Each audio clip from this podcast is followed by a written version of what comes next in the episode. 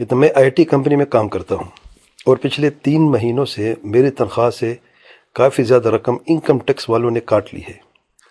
اس income tax کو واپس لینے کے لیے حکومت نے کچھ اختیارات دیے ہیں، جیسے کہ زندگی کی انشورنس یعنی بیمہ پالیسی، صحت کی انشورنس یعنی ہیلتھ انشورنس وغیرہ۔ ان اختیارات میں سے ایک اختیار یہ بھی ہے کہ آپ کرائے کے مکان میں رہتے ہوں اور کرائے کے عقد کے کاغذات حکومت کو دکھا کر انکم ٹیکس کی دی گئی رقم کو واپس وصول کر سکتے ہیں۔ اب میں اپنی والدہ کے ساتھ رہتا ہوں اپنے والد کے گھر پہ، جو کہ وفات پا چکے ہیں۔ اللہ تعالیٰ ان کو جنت عطا فرمائے۔ آمین۔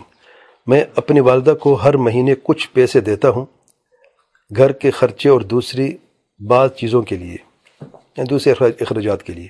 کیا میں حکومت کو اس طرح دکھا سکتا ہوں کہ میں اپنے والدین کے گھر میں کرایہ دار کی حیثیت سے رہ رہا ہوں؟ اور ان کو یہ پیسے ماہانہ کرایہ دیتا ہوں تاکہ مجھے میرے انکم ٹیکس کے پیسے واپس مل جائیں۔ نہیں، یہ جائز نہیں ہے۔ یہ سارے طریقے جو آپ بتا رہے ہیں یہ شرائن جائز نہیں ہے۔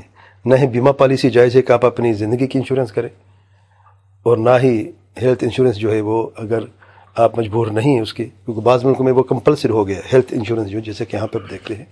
اگر کمپلسری نہیں ہے آپ کے ملک میں تو آپ وہ بھی نہ کریں۔ اور پھر یہ دھوکہ دے کر یہ کہنا کہ اپنے والد ہی کے گھر میں رہ کر کہ آپ کرایہ دے جب کرایہ نہیں دے رہے تو یہ جھوٹ بھی ہے، دھوکہ بھی ہے۔ تو آپ صرف چند پیسے بچانے کے لیے غیر شرعی اقدام کر رہے ہیں، اللہ کو ناراض کر رہے ہیں، تو یہ طریقہ جائز نہیں ہے۔ حرام ہے، جھوٹ بولنا بھی حرام ہے، دھوکہ دینا بھی حرام ہے۔